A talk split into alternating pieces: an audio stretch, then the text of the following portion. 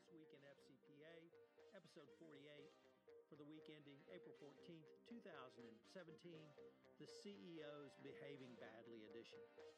In this episode, Matt Kelly pinch hits for a Walt Disney World vacationing Jay Rosen. Matt and I have a wide ranging discussion of some of the week's top FCPA and compliance related stories. We discuss a Shearman and Sterling uh, report to the Wells Fargo board on the fraudulent account scandal. Uh, United Airlines is at it again, this time uh, having a uh, passenger physically removed from an airline. We explore that in some depth. We touch upon the an interesting judicial decision on restitution from Judge Posner, as written about by Sarah Kropf in her blog, Grand Jury Target. We talk about the Barclays CEO penalized for trying to unmask an internal and anonymous whistleblower by using the bank's corporate security function and trying to involve U.S law enforcement. And then Matt uh, concludes by reporting on Oracle's Modern Finance Expert Experience Conference and his thoughts around how going to the cloud can enhance your compliance program. This is Tom Fox. Thank you very much for listening, and I hope you enjoy this week's episode. Jay Rosen is off on a well deserved uh, vacation to Disney World. Uh, so, pinch hitting, we have uh, Matt Kelly, founder and editor at Radical Compliance. So, Matt, welcome to This Week in FCPA.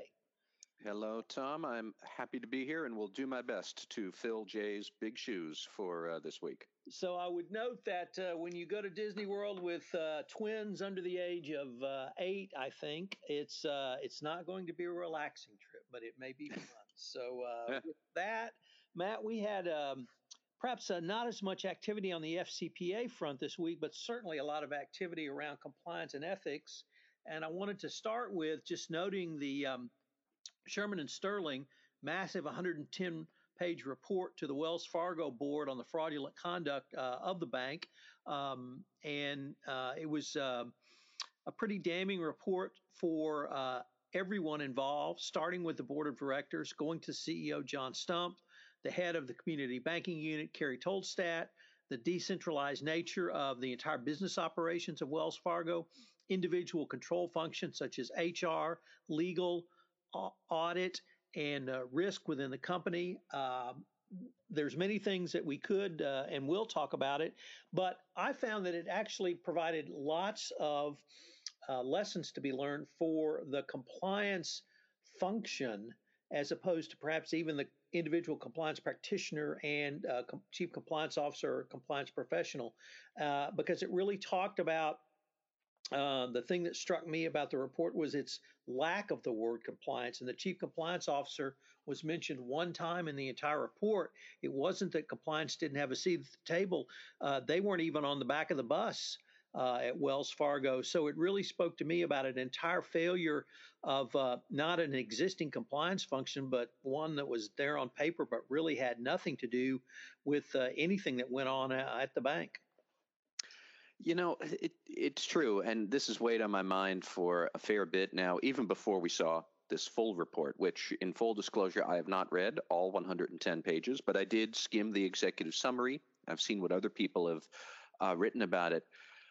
I was thinking more about what does this highly fractured system at Wells Fargo, okay, very decentralized and a lot of different silos, not necessarily talking to each other or talking past each other or not talking at all. Like, are the, clearly that's not working. So, how should people think about what does work? Um, and it does get back to what I think a lot about these days, especially in this highly transparent, social media soaked world. And we can talk about some other misconduct and dumb things we've seen later on. But it really gets to the need to focus on culture and good conduct at that very granular, in the branch level. Um, and let those people do their jobs well, including giving them the opportunity to feed back up to the chain of command what you chain of command people at the top what you want is not working um, these are really failures about communication and culture and frankly i'm not surprised one thing i find very frustrating at very large banks is who actually is the chief of ethics and compliance or who's the head of it let's get away from the word chief because there are too many chief compliance officers. You can look up a big bank on LinkedIn, chief compliance officer. You'll get nine people with that title. You'll get nine people in charge of different types of risks or different audit uh, exercises. I appreciate the need for that all, but things get so complex there that why are we surprised a failure of culture did not reach back up to the chain of command to the top to tell people what you want isn't working. And that's really the root of what happened here. So I took, um, I was really intrigued by the lack of the chief compliance officer being mentioned in the report. So I looked uh, that person up. It's a woman named Yavelle Hollingsworth Clark. And mm-hmm. for a uh, $240 billion corporation with hundreds of thousands of employees, she had a compliance function of eight people. So it was um, pretty clear where compliance and ethics uh, sat at the bank. But even uh, the chief risk officer, who was uh, the uh, in charge of what you and I might term compliance, as close as it yep. got to in Wells Fargo, compliance and ethics at least, as opposed to regulatory compliance, um, just uh, no accountability to escalate issues up uh, in all of the control functions that I mentioned: HR, legal, risk, audit. They were all aware that something was wrong and they were aware from disparate sources of information. So, for instance, um, legal was aware because they were fighting unemployment compensation claims where the California state judges were noting that people were being fired for not meet, meeting unreasonable sales goals. Um, mm-hmm. And I, I, don't know if you've ever had to deal with an unemployment compensation state judge in Massachusetts, but I have in the state, great state of Texas. And I would share with you that their level of sophistication is not really high. Um, certainly not to the level of a U.S. federal judge. Uh, and so when you have people like that starting to make questions, the other thing that uh, really intrigued me uh, that the legal department stumbled on was that the bond rating that the bonds issued, uh, warranty bonds for the bank, were called into question uh, because of these uh, sales figures. And so you had insurance bonding companies questioning the legal department about the risks the bank was taking. So uh, obviously, in the HR department, there were innumerable terminations uh, and questions and complaints about the sales practices. Uh, so just disparate information points that were never able to uh, to percolate up. And even when the board finally, after the LA Times story, after the City of Los Angeles lawsuit, uh, demanded a report from uh, head of community bank Tolstedt. Uh, she basically went in front of the board and, and misrepresented directly to the board. And that that's simply not tolerable in a publicly traded corporation. So uh, you know, there's always going to be people that, that say the report was a whitewash because they didn't name enough names or point enough fingers or pointed fingers at people that are fired now. But there's really a lot of meat for not only people like you and I to, to comment on, but I think for the uh, compliance professional and compliance practitioner and, and the cultural ethicists such as yourself to really point to and say, these are some of the problems you have if you don't have a much more holistic approach. Yeah, and you know, I two thoughts come to my mind is that certainly within this report, you're right. Some people are going to say this wasn't hard hitting enough. Other people who are hit in this report are not going to like it. And I mean, clearly, there was actual misconduct that happened at Wells Fargo. But I thought one sharp point was raised by you, Tom, in one of the, the posts that you had about this, where you said uh, the CRO did not have any line authority or directive power to enforce changes on the lines of business. I think that was in the report and you flagged it up in one of your posts. Right. And that's absolutely the key here. And I mean that's even that's the key point for people listening who say, okay, there but for the grace of God go I and my company, but I don't want to be Wells. What do I have to worry about? You have to worry about the head of ethics, compliance, risk culture, whoever you are but do you have any line authority or direct power to bring changes about at the lines of business? Because these people who were aware of misconduct in the lines of business, they didn't have any authority to make any action. Um, if you are just there sitting around preaching the gospel of good compliance and ethics, but nobody's really listening to you, then you've got a big problem. And uh, the other point that you described uh, this as a denuded compliance function. And I think that's a wonderful adjective for what really happened here. Because clearly they had some structure, but it didn't matter. It didn't do anything. It couldn't move the ball down the field if we want to keep mixing metaphors around. And that's, um, that's what you need to think about. And that's not what happened at Wells Fargo, but it is what other compliance officers should be thinking in their own organizations. Can you actually get lines of business to change? You yourself can only do that with uh, support from the bosses, the CEO, and the board, because that's who the lines of business will listen to. And you have to focus in on the bottom layers of your organization to make sure that they get that message and that they have clear lines of communications back up when something's not working. Um, it's just, it's really an object lesson in the importance of these kind of things. So here's uh, the question I want to pose to you, and I've been waiting for this. It's not a gotcha question, but yep. uh, you've been writing and thinking about compliance for a long time, and so have I. And I wanted to ask you, when was the last time you wrote about the structure of a compliance function? And I because I thought about that, and and for me, it's like 2010, 2011. I thought those days were were long past, and here we have uh, America's, uh, if not largest, one of the top three largest banks. Uh, and we're talking about structure of both compliance and the business organization. It, do you find that unusual or not? Uh, can I say no, not terribly, but I'm disappointed about that because you're right. I did think that you know we have moved beyond a bit what the best practice should or should not be. Are we debating this? No, we're not you know, everybody is clear, including in the U.S. sentencing guidelines, that a strong compliance function has a chief compliance officer who is not the general counsel and does not report to the general counsel. And I've seen plenty of surveys that show the reporting structure from the CCO up is improving in that direction. Um, but there's still plenty where the general counsel is responsible for the compliance end of things. And that interprets it to be a very legally driven function rather than more of a culture and ethics driven function, which is what it needs to be if you want your company to look good and to work and avoid these terrible sort of headaches.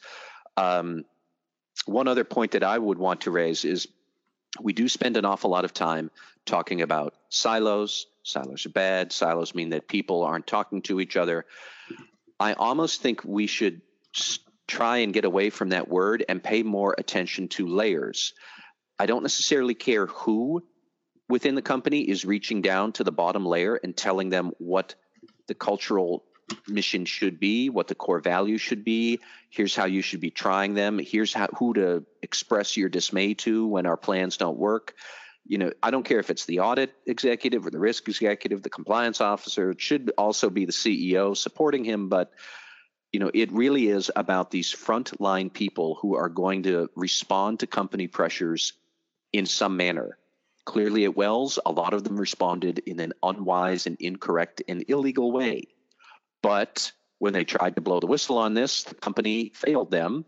And not enough people really did do this because thousands and thousands of people were committing this sort of misconduct. So, uh, you know, I, I do wonder if really, if we're going to move to an era where values matter, demonstrating your attentiveness to values matters because if you don't, it's going to get shotgunned all over sh- social media by that afternoon. Then it isn't about the silo, it's about the layer and which layer is going to be the one that could get your company in the worst possible light.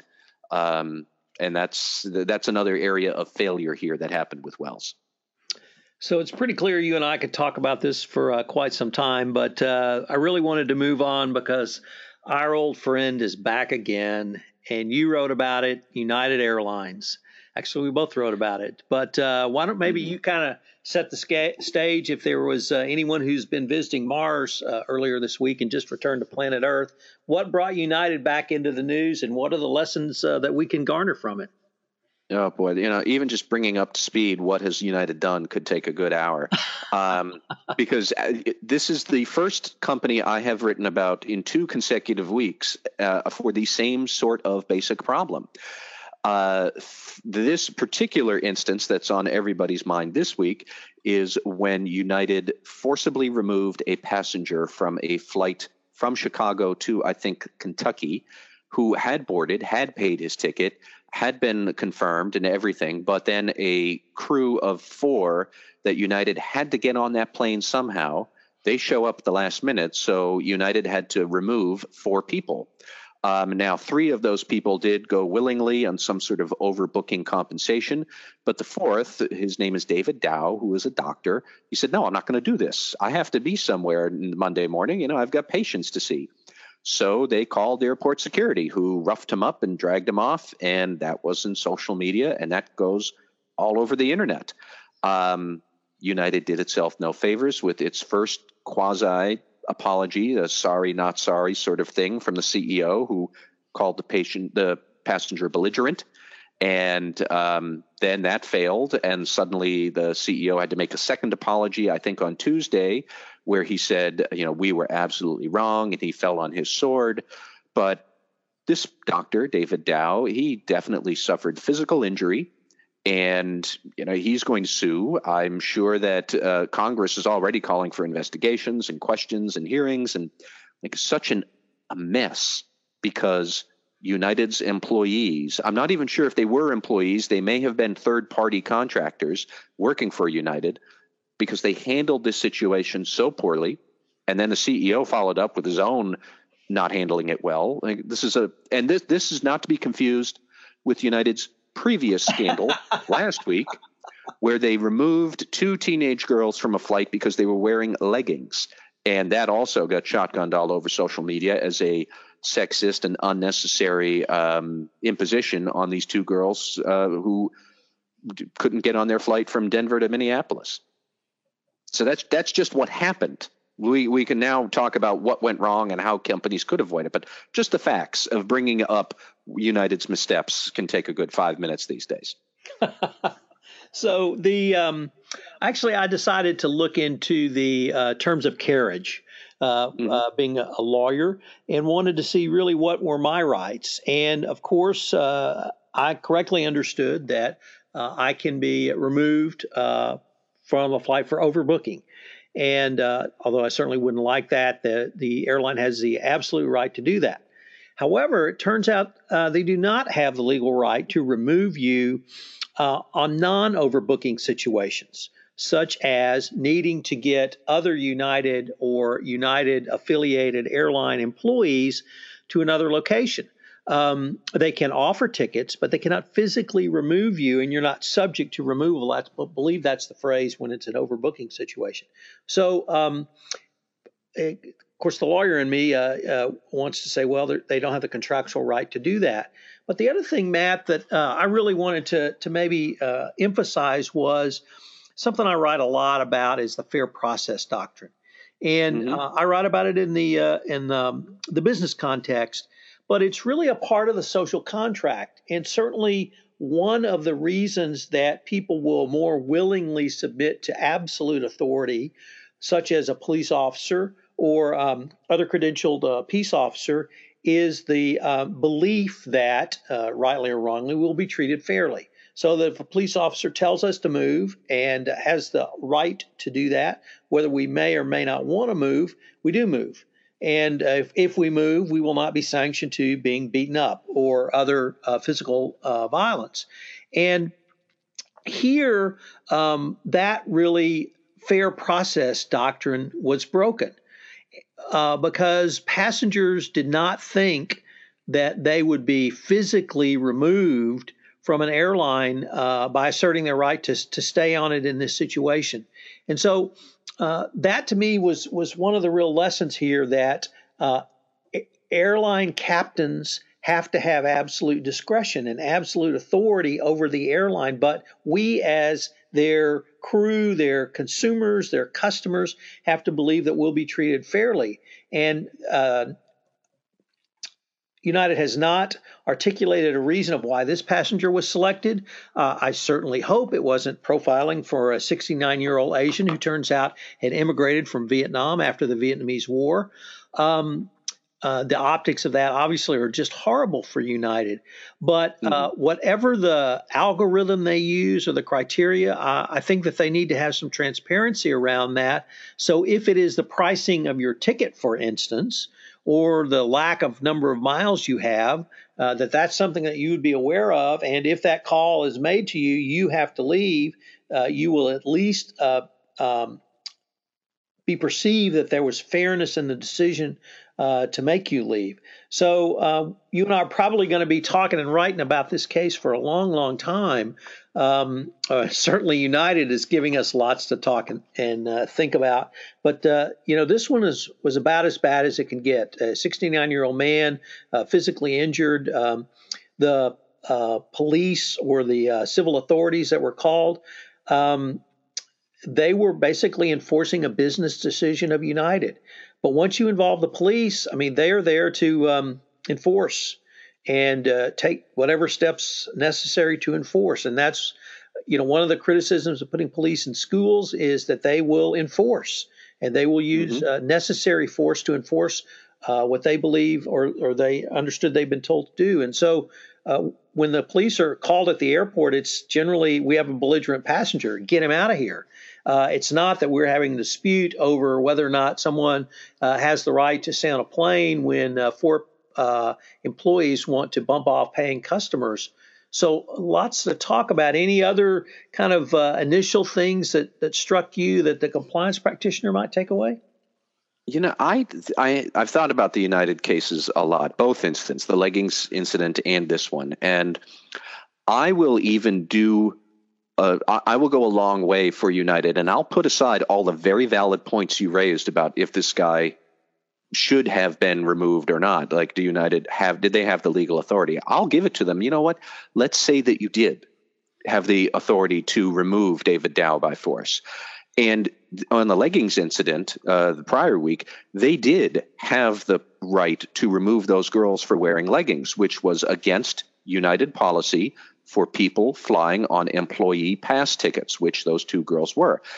Even if, in both instances, United employees acted according to policy, who cares? That is the question compliance officers really need to think about because more and more companies are going to find that following policy can sometimes conflict with other broader objectives, such as flight safety is always going to be one for United, or preserving brand value and reputation, which went out the window with both of these incidents, which could arguably have still been in sync with United employee policy and procedure.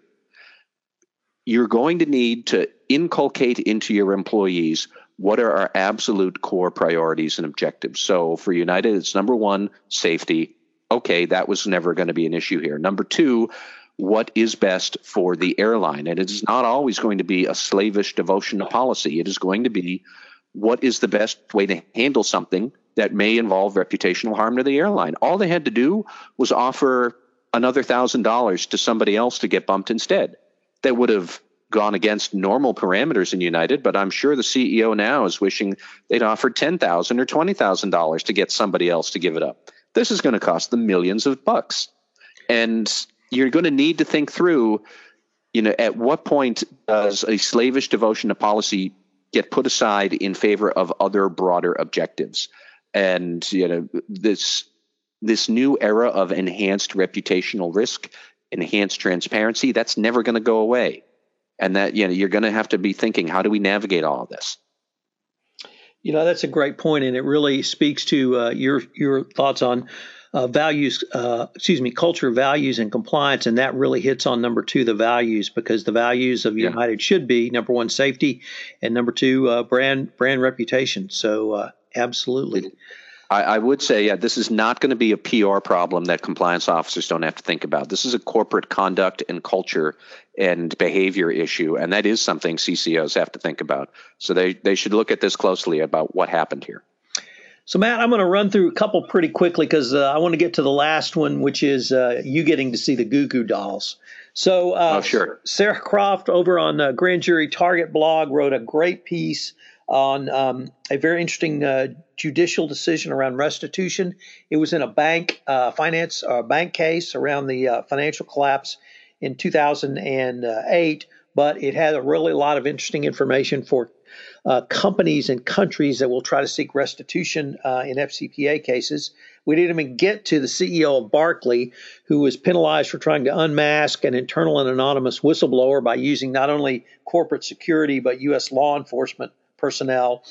Uh, but I did want to get to your blog post this week uh, calling Getting Started with, Cloud Data and Risk, which is a report of your attendance at the uh, Oracle modern finance experience in Boston.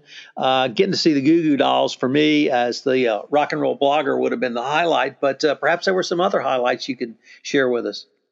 All right. Well, so don't kick me off the call for saying this, Tom, but I did not go see the Goo Goo Dolls. Um, okay. I, I, don't lose my time. They, they, they, they did uh, give every attendee the chance to go. I did not take them up on that, but I thought that the conference was really good at raising a couple of different points about how the cloud is going to transform the abilities that companies will have with their IT. And I'm a big fan of the cloud. It's going to allow you to do an awful lot. But the implications of being able to do an awful lot around business processes and around compliance, internal controls, testing internal controls, a lot of those issues have to be thought through. Um, I thought a there was one person she gave a great explanation of how she was using the cloud to do more data visualization, which was great for her board so that they could see risks and key risk indicators, key performance indicators in a much more complex way. But you know, while we don't often talk about this, the fact is the human brain is wired to process information in visual, in pictures, in images, in things that we looked around and we saw where were the predators millions of years ago. And you know, you will be able to do that sort of thing with any number of cloud vendors. Oracle is one, but there are plenty of others who could do this if you understand what your ideal visualizations are going to be. You know, what are the key risk indicators that you're looking for? If you typically had a KRI that was this sort of thing, how often it happens per month or per employee. Well, now you could look, you know, per employee over time in this particular country, or what happens when the employee shifts to a new job, or any number of, you know, looking at level, levels of employees, senior versus junior. Uh, you're going to be able to do great things. You'll need to think through what are the great things that we want to do to manage and monitor our risks. So that was one. I do think that um, companies will find that they are pressured subtly, but nonetheless pressured to change some of their financial reporting processes to make them a bit more standardized. And uh, Tom, on our regular podcast, you and I do the Into the Weeds one, we talked about this a couple of weeks ago where Microsoft has already started weighing and assessing people's cybersecurity postures for their use of the Office 365 cloud program. Right. Microsoft has a preferred ideal configuration of security. Well, we're going to see that concept more and more in other types of business processes, like financial processes. You might find that your cloud provider can give you great things, but we give great things to 16,000 customers, and this is the preferred way to do financial transactions like procure to payment process. Um, maybe you've customized it. Well, maybe you might want to think about uncustomizing it and streamlining it to what your cloud provider says is the best practice. Maybe you want to look back. What would the Justice Department think about us doing this? Is it a good idea? Is it not? I'm not saying that there's any easy answer to these questions, but these are questions that you're going to be able to ask more easily in the future, and you're going to have to think through some answers. So it was a very interesting um, sort of vision into what could be with financial technology and the implications for risk management. That's what went on at Oracle, plus the Goo Goo Dolls last night, who I skipped. Well, Matt, unfortunately, we're near the end of our time, but uh, you've done a great job on the pinch hitting role, and I think you will uh, definitely be invited back when Jay or I are off. So, um, for uh, this week in FCPA, uh, this has been Tom Fox with Matt Kelly sitting in. Matt, thanks a lot. Thank you, Tom. This is Tom Fox again. I'd like to thank you again for listening to this episode of This Week in FCPA. If you've listened to this episode on iTunes, I would greatly appreciate it if you would rate our podcast, as it would help our ranking rankings and also help get the word out about the only weekly FCPA Compliance and Ethics Podcast. Thank you again for listening, and I hope you will join us again. This podcast is a part of the C Suite Radio Network. For more top business podcasts, visit c-suiteradio.com.